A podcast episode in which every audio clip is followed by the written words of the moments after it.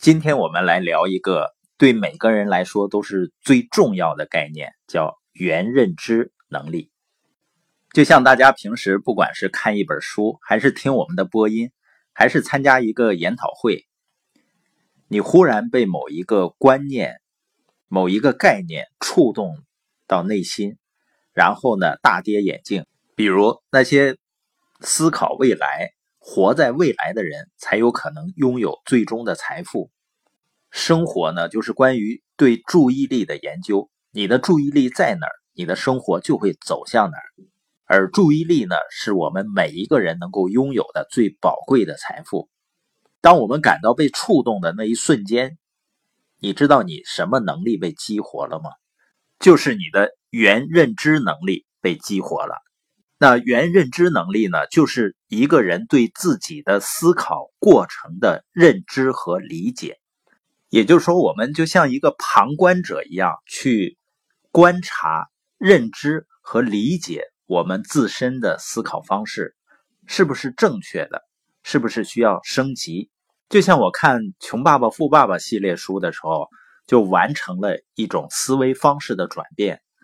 从以前呢关注去赚到钱，为金钱工作的思维，改变到呢关注去建立资产，为财富工作的思维。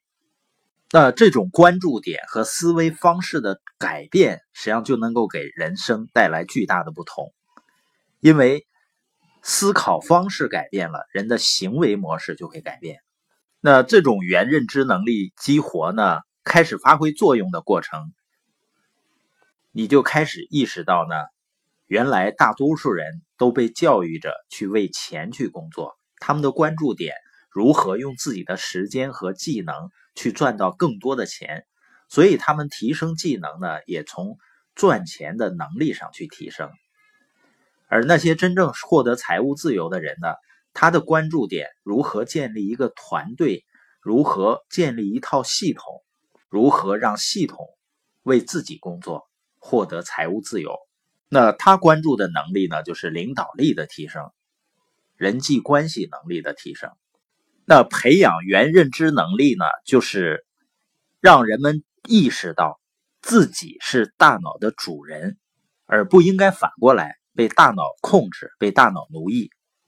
比如有的人呢，思考过程啊，就容易被自己的情绪左右。就是情绪控制自己的思路，这个呢就是原认知能力不强的表现。而原认知能力强的人呢，他会在自己产生情绪的时候，会观察、会思考自己的情绪，就是我为什么会产生这种情绪？这种情绪对我的思考有没有帮助？如果有，我怎么样好好利用？如果没有呢，怎样避免？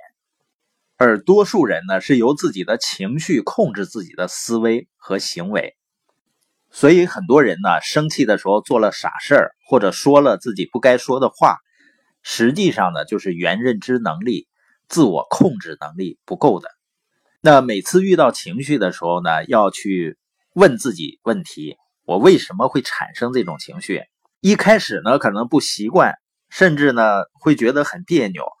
不过慢慢的呢，就会发现情绪和思考是可以分离开的，这样呢，我们的思考质量就会提升很多。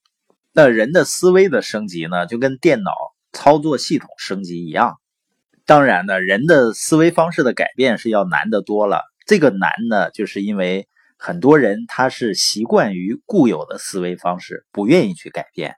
那原认知能力强的人呢，他在读书。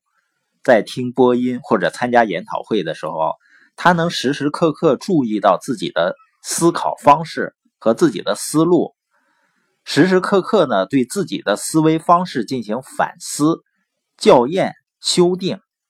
当然，更重要的呢就是升级。所以呢，他们学习的时候不仅仅是学习道理，更多的注意到演讲者的思考方式。那演讲者的思考方式和自己的思考方式有什么不同？那些获得财务自由的人，他的思考方式如果有可取之处的话，那自己的思考方式要做哪些调整？而经过改良的思考方式呢，就可以像那些已经实现财务自由的人那一样去思考。